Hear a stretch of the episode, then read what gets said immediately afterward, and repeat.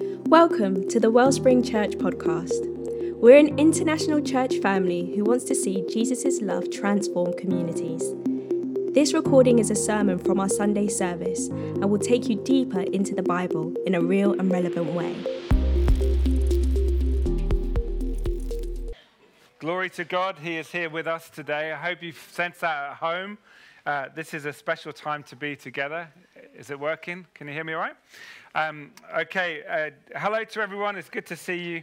I, uh, I want to just say I'm absolutely thrilled to see how God is still, after all these years, connecting us with uh, mission partners, church planters, uh, people in different nations. That's part of the DNA of this church family. It has been for 50, 60, whatever years, and it's still going forward. God's still opening doors and making links for us uh, in the name of Jesus. That's just great, David. Great to hear that um, report. Amen. Um, I also want to give a report. I've had a really full week. Um, I turned turned 28 this week. Um, so, um, so th- thanks, thanks for all the birthday uh, presents, the cards, the flowers.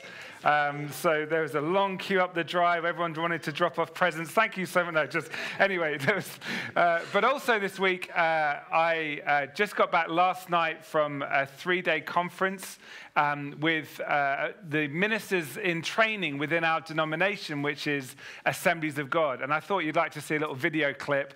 Um, this is the current cohort um, of ministers in training within Assemblies of God. There were 180 leaders currently in the process of training to plant churches um, and to lead churches with coaches. And, uh, and we've got a group that are kind of graduating. Uh, this was their last forum. And uh, I'm the head coach for C24. There's about 50 in my group. So, in amongst there is about 50 of the people that I've been helping uh, with a team of coaches to develop them and prepare them over a three year period. Um, and they'll get their ministerial accreditation next spring. And, you know, so we've had 30 going out this year. There are 70 coming in the following cohort. Um, so, soon the ministers' conference, kind of the minister in training conference, is going to have over 230 people in it uh, that are training to plant churches churches, and they're people of many different nations and backgrounds and ages, men and women, all training to uh, serve the church of Jesus Christ. Isn't that amazing? Uh, so I just wanted to show you that. Um, it's really awesome. Yeah, it is. God's good. Um, also, this week, and actually even on my birthday, I was away uh, for a retreat, and this is uh, relevant to mention, uh, with the Evangelical Alliance, the board of the EA. Uh, you may have heard we've had speakers from there. We are, as a church, are members of Evangelical Alliance, and uh, every year we have two days away on retreat. And in the middle of that retreat, uh, somebody said something that I just wanted to share with you because I thought it was really helpful, particularly as we start in this series looking at the whole truth.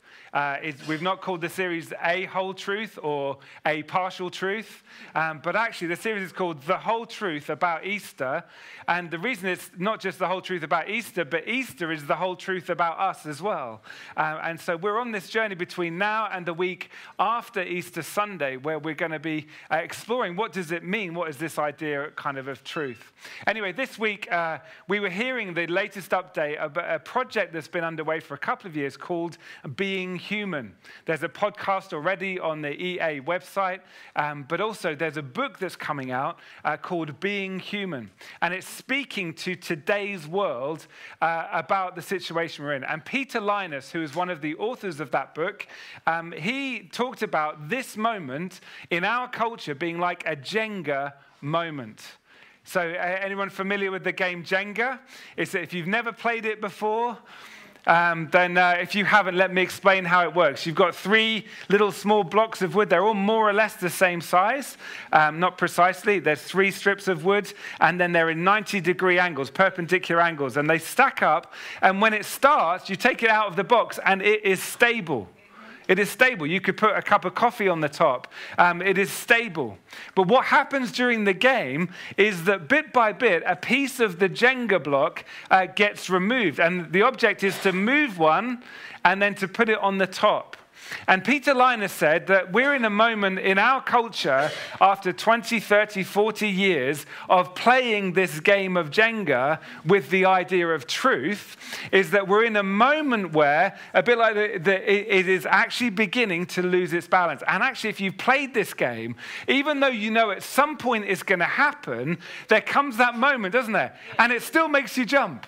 Even if you played it 300 times on Christmas Day it's still that one time when it goes over, it makes you jump and the whole thing's topples. We are in a cultural moment in our society, in Western society, where, where there is so much in question, uh, it's like a Jenga moment. And particularly when it comes to the idea of truth. And uh, Peter said this week, he said, uh, Imagine some crime has been committed and someone goes into a courtroom and uh, they're presented, you know, before they give their evidence, what do they have to do?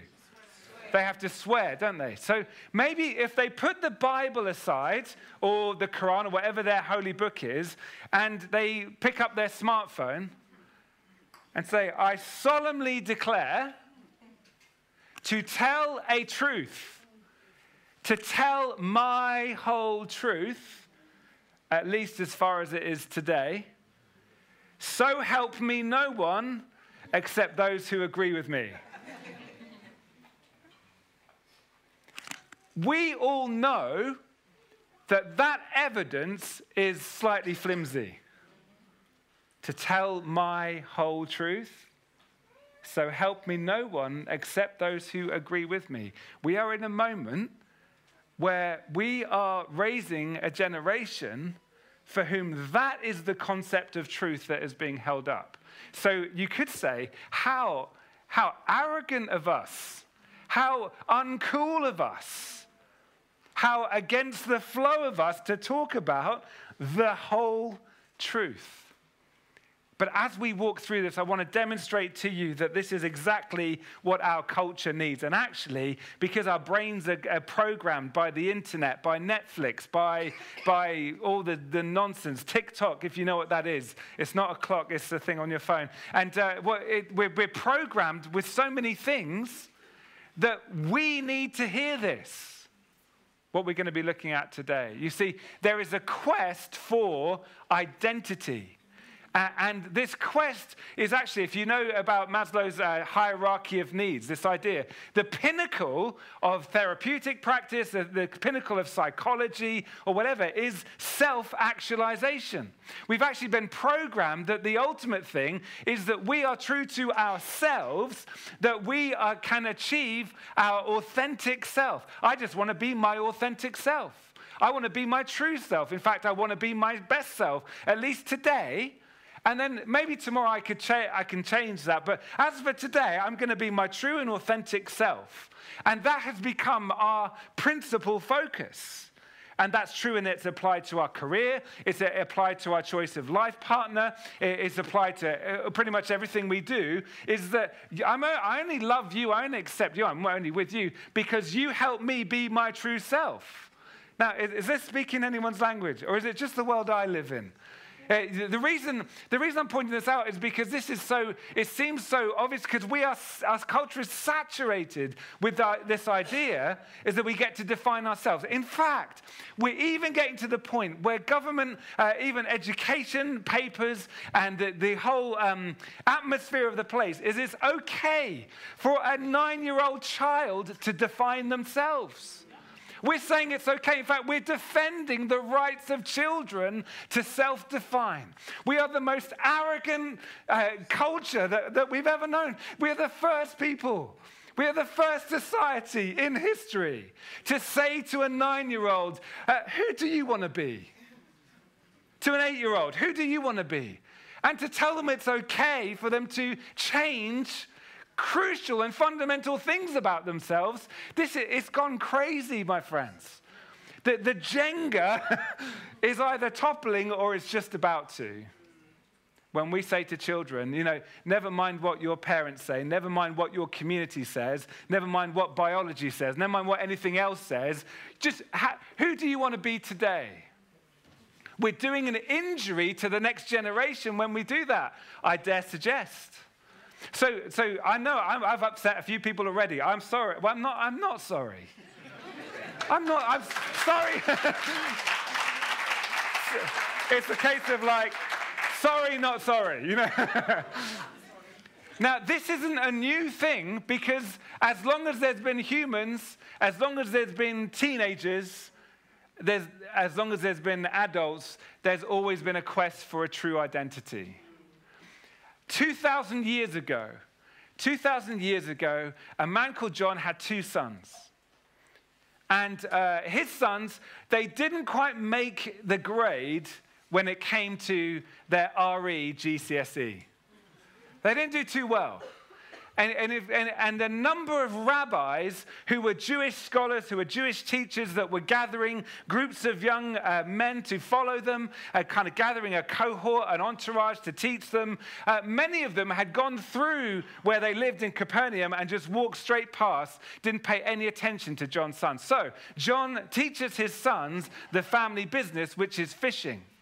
The older of the two brothers gets married. They settle into a no- normal kind of mediocre life, just an everyday life. The rabbi came and went, looked at them, and then went. And this is the context I want us to understand that even in the first century, people needed clarity about their identity. So we're going to turn to John's Gospel and the first chapter. In the first section of John's Gospel, there is a beautiful poem that makes clear at the beginning uh, this book is about Jesus. He is the timeless Logos, the, the reveal, revealed word of God from heaven. And then it then starts talking about the testimony of John the Baptist. John was the, the baptizer. He was taking people. He had an entourage, if you like. He was like a rabbi, he had a following.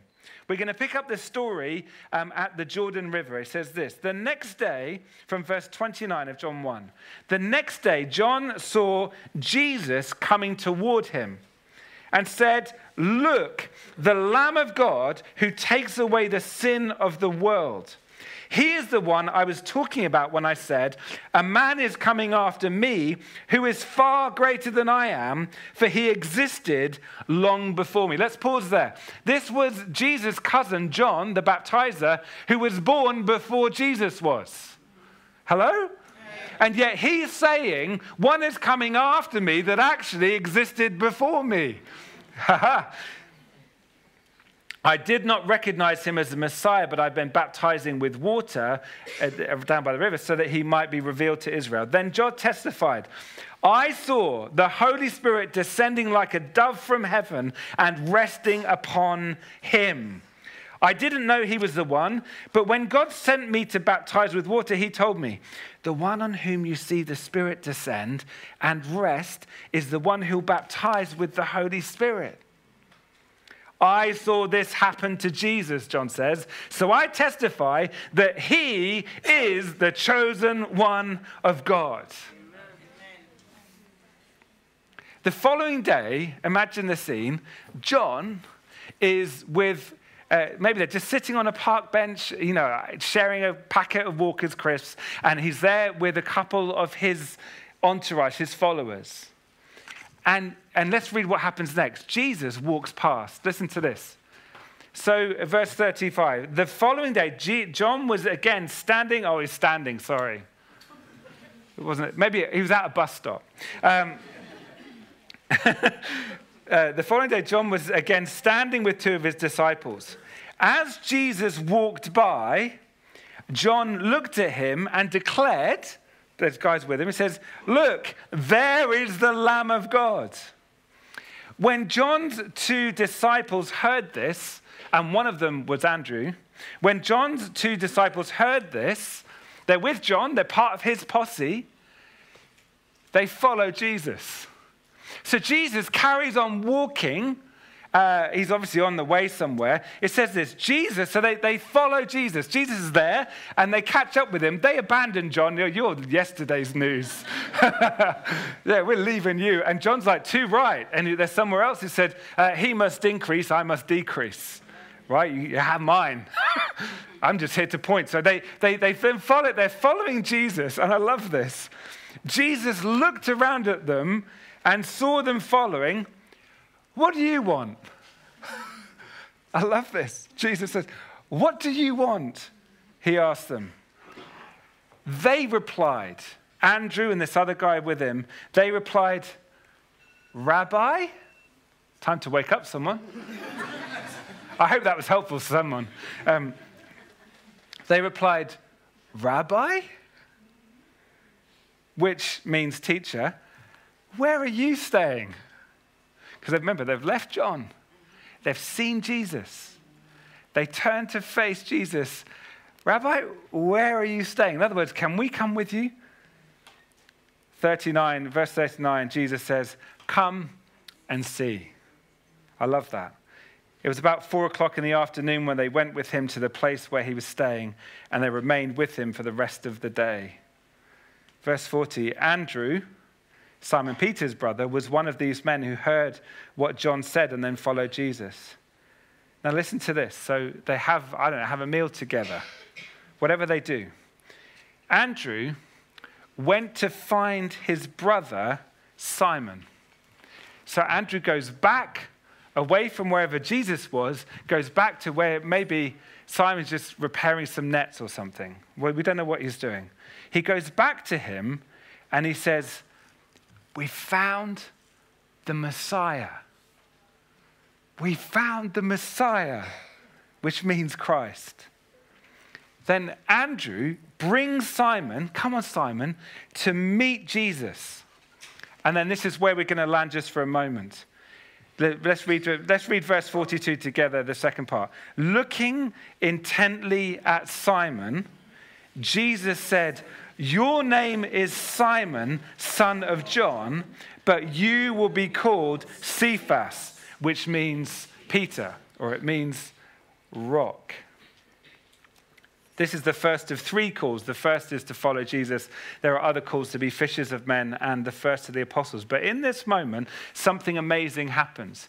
Jesus makes eye contact with him. It says he looks intently at Simon.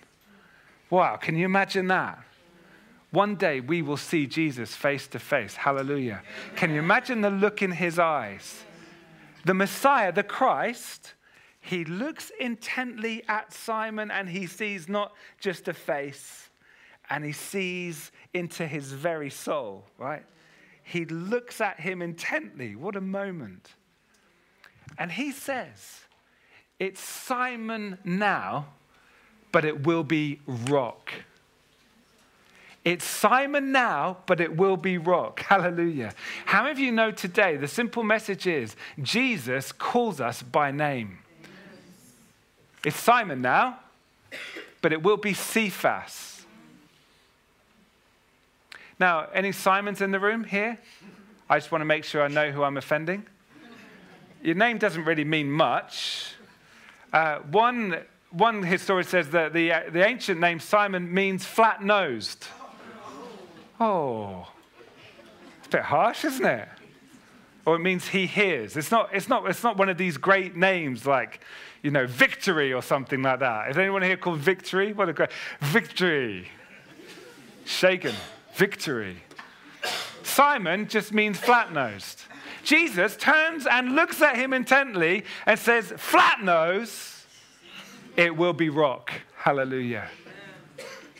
Flat nose, Simon, you are going to be rock. You're going to be called Cephas. Hallelujah. You see, Jesus opens up a new identity for him. You will be Cephas. Hallelujah. He looks intently at him. You see, when we turn and face Jesus, we find, you know what? He's always looking at us. That's for somebody today. When we find ourselves, when we actually stop and turn our attention to follow Jesus, what we find is not the back of his head, but we find his face pointed towards us, calling out of us by name who, not just who we are or who we were, but who he's made us to be. Hallelujah. And you see, Jesus knows that, that Simon is a mess. He knows that Simon is going to let him down on numerous occasions. The reason that Simon is in the Bible is to help us, ordinary people like us, because guess what? We're going to fail him, we fail him, we mess up, we speak before we think. We get things wrong. We declare things. We completely misunderstand what God is doing. We do it all the time. I thank God that Simon is in the Bible.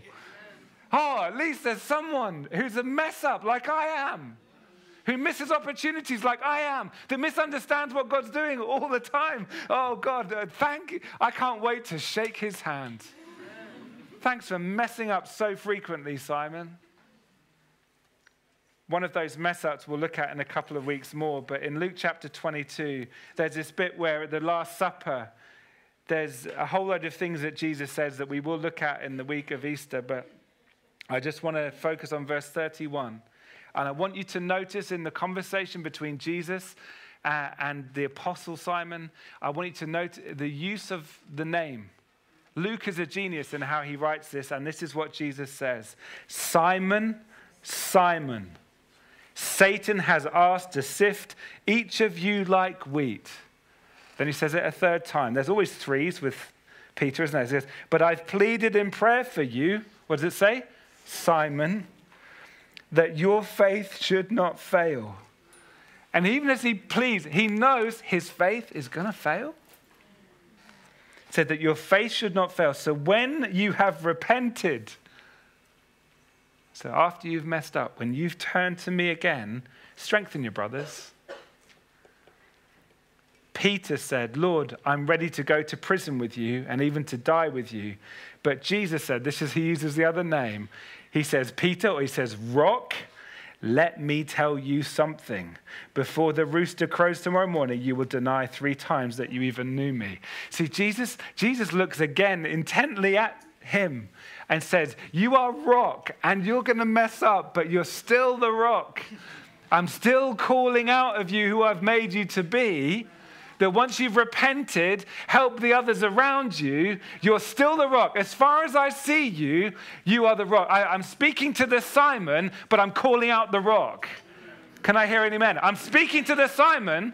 Uh, right now, God, in his love and his wisdom and his compassion, is effectively speaking to the Simon in you, but he's calling out the rock.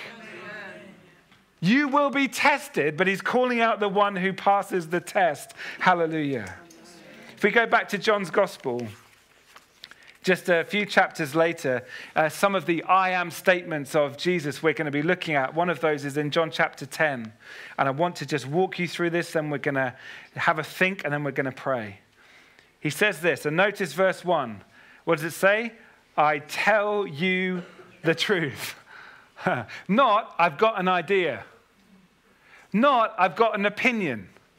Not, I'm going to just tell you. Like, there are loads of places in the Gospels where he tells a story. there's a few places where he says, Look, I am telling you the truth.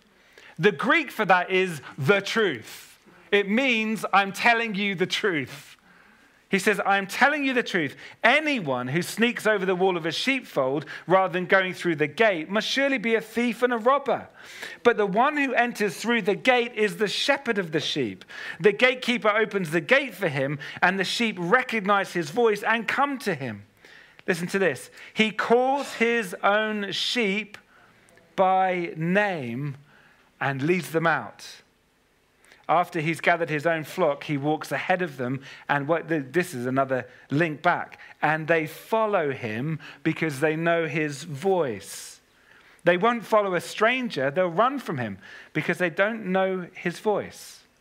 Those who heard, this is John's comment, those who heard Jesus use this illustration didn't understand what he meant, so he explained it to them. How does he do that? I tell you the truth. I am the gate for the sheep. All who come before me were thieves and robbers, but the true sheep didn't listen to them. Yes, I am the gate. Those who come in through me will be saved. They will come and go freely and will find good pastures. The thief's purpose is to steal and kill and destroy. My purpose is to give them a rich and satisfying life, or to give them life and life abundantly. Hallelujah. Now, archaeologists and historians have uh, been wondering what, what does this gate idea mean, particularly in the, in the middle of uh, a kind of a barren hillside. You don't have a lot of wood, there aren't many trees. But what there are um, are loads of stones. So if you were trying to protect some sheep overnight, you would build a sheepfold and you could have it like a stone sheepfold. Um, but there's no kind of stainless steel hinges, right? And to make a gate like you get at B&Q. Um, so many have said that they, actually they would build this thing. And like, if we have the picture, um, there, may be some, something to hold open what is a gate. But then in the middle you have, see, this portrayal of the shepherd kind of filling the gap in the wall. And by filling the gap in the wall, there's this idea of what Jesus is saying is that I am the gate. And the sheep are safe because nothing goes in and out of that gap in the wall uh, unless it's like over his body. And so he knows his sheep and his sheep know him, but also he is the gate. Jesus is saying, I, am the gate. I, and, and what does that mean for us to kind of in, in Watford in 2023? It means a lot to us because the things that we need to know from Jesus, our shepherd, is three things. We need to know that we are known. Uh, uh, amazingly, farmers, uh, even now, have, a, have the ability to, me- to remember their livestock. You could have a hundred uh, head of cattle, and many, many farmers would know whether that was one of their cows or not. Not because there's some barcode on them or, or number, but they would just know. Shepherds know their sheep. They, either by the tiny little nick on their ear or by the shape of their body, they know their sheep. And so Jesus uses now, he knows, he knows who we are, but not only that, he, he, he knows that we know his voice. there's a, a relationship here is that the sheep who are in his fold respond to his voice and hear it. There are three things. While Jesus is there, I'm just going to go through them quickly. I am known, I am loved, and I am safe. Let's say that together. I am known, I am loved, and I am safe. When I am in the presence of Jesus, I'm aware he's looking intently at me, and I'm looking at him, and I know his voice. He calls me by name. Hallelujah. He calls you by name, He knows your name. He calls you by name to be in His presence, and in His presence, you are known, including all the rubbish and what you did last night. And you are loved all the same, but in His presence, you are also safe. Hallelujah. In verse 10, he says this The thief's purpose is to steal and kill and destroy. My purpose is to give them a rich and satisfying life. A thief comes to steal, that says, you're, you're, not, you're not who you were. Or even to steal our dignity. Do you remember what you did when you were 15? Do you remember what happened? Do you remember that thing? Remember that mistake you made? The, the thief loves to steal away our confidence, our security. He loves to remind us of all the rubbish we've done, all the rubbish we've watched, all the rubbish we've read. He wants to remind us all the time, trying to steal away all the time. That's what he does. He's the thief. He steals, he steals, he steals. You're not what you were. You're, you're spoilt goods. You're rubbish now. You're spent. You're over. He comes to, to kill, and basically to kill our hope, to kill our prospects, to kill our future. And he says, You're going to come to nothing. Your life is going to come to nothing. Your career is going to come to nothing. Your family is going to come to nothing. Your attempt at living right is going to come to nothing. The thief comes and he tries to kill. And then he says to lay it all off, he says, And you are finished. The thief says, You are finished. You might as well give up. That's what the thief does. He comes in and he tries to steal us, to kill us, and destroy us. But listen to this Jesus came that we might have a rich and satisfying life. And that is a life for all eternity. Hallelujah. That's a life beyond the hospice. That is life beyond the, whatever happens that when the Lord takes us, He's taking us home for eternity. That's a rich and satisfying life. Because of his resurrection, we can have a rich and satisfying life. There's no rich and satisfying life outside of the fold. Hello? in his presence, with him as our shepherd, with him as the gate, we are safe. So we can say, in the presence of Jesus, I can say, You are known, you are loved, and you are safe. When I think about all the names I've been called over the last 28 years since I was born, I'm going to just go with that. Liar! it's a bit longer than that. Um, some of the names I can't repeat. This is on the internet and it'd be harmful, but when I first came over, we first, I first went to an English school. I was born in America. I came over with an American accent. Um, I was all called all sorts of things uh, around Yank. Weirdly, when I went back to America to see my American relatives, I was called a limey.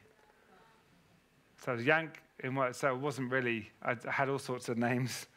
Uh, one year, my grandma unhelpfully or helpfully sent me a, a, winter coat. We didn't have a lot of money when my dad left the Air Force, and she sent uh, as a Christmas present this, this huge package, and out of it came this massive orange coat that was like two sizes too big for me, and it was bright orange, and uh, it was from the Denver Broncos.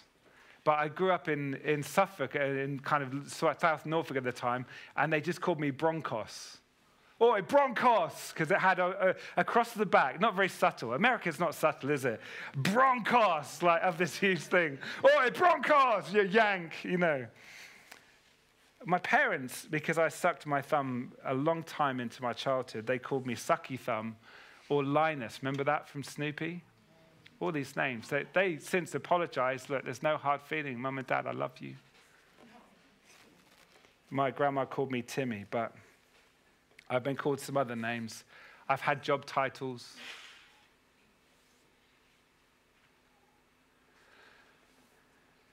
But I know under God that the name that my parents were inspired to give me is the name that heaven calls me, and that is Timothy, which means honoring God.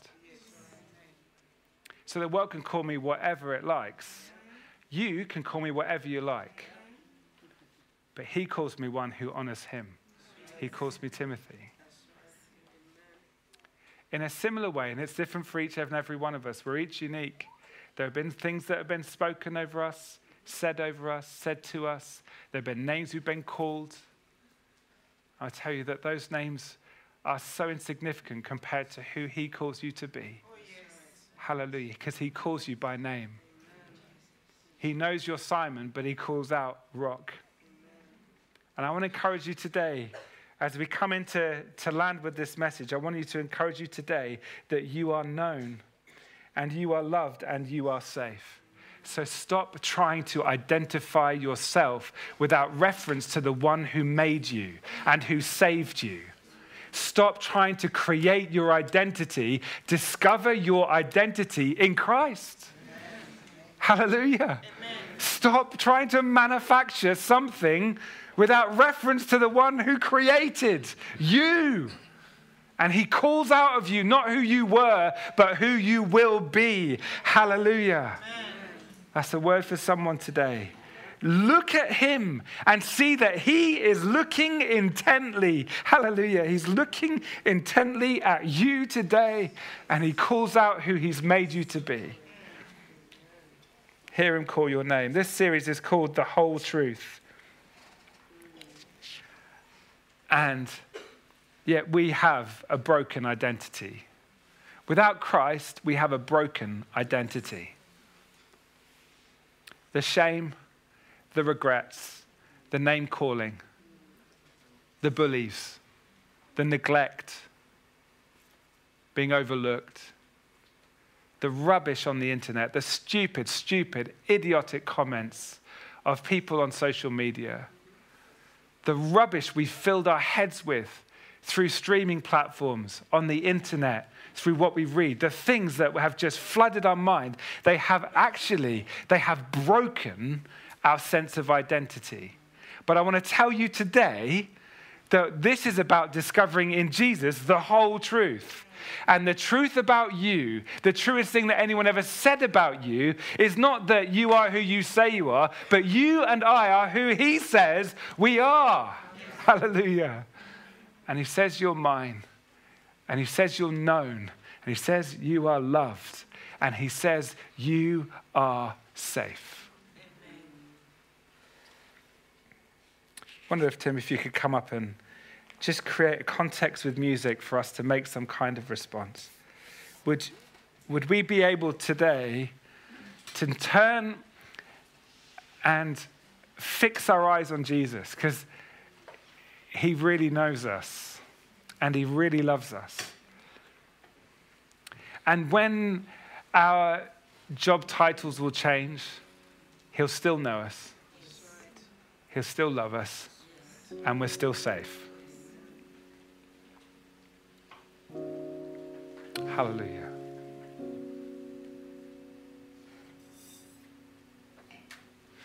Thank you, Lord.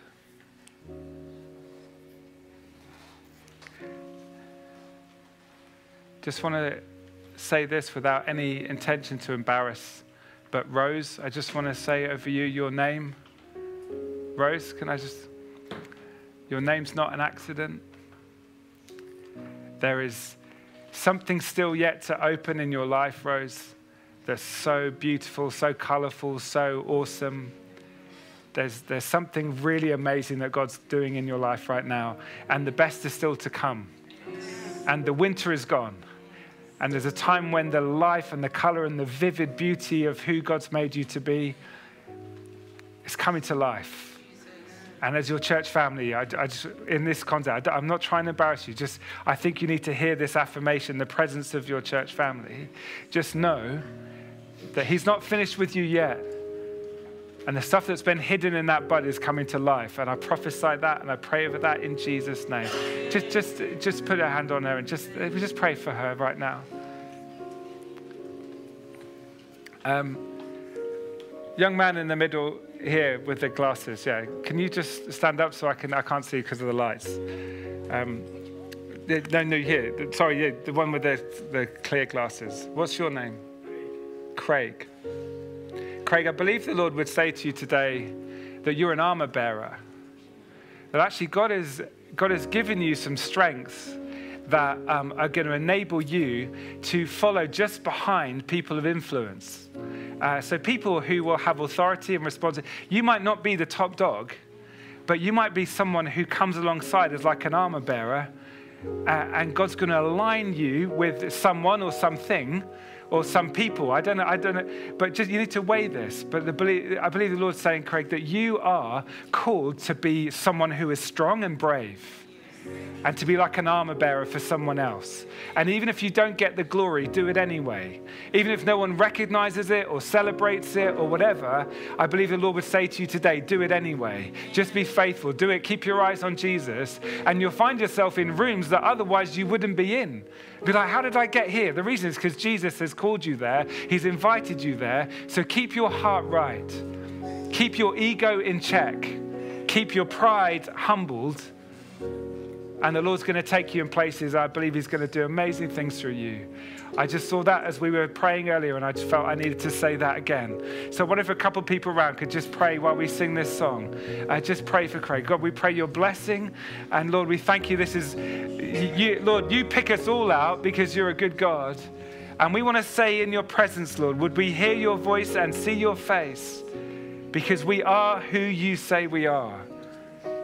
Holy Spirit, we welcome you. Bring healing, bring restoration, bring hope. In Jesus' name. Thank you for listening. We hope you've been blessed and encouraged by what you've heard. If you'd like to know more about Jesus, Wellspring Church, or how you can grow with others in faith, connect with us by clicking the link in the episode description or by joining us on Sundays at 9am and 11am in person and online.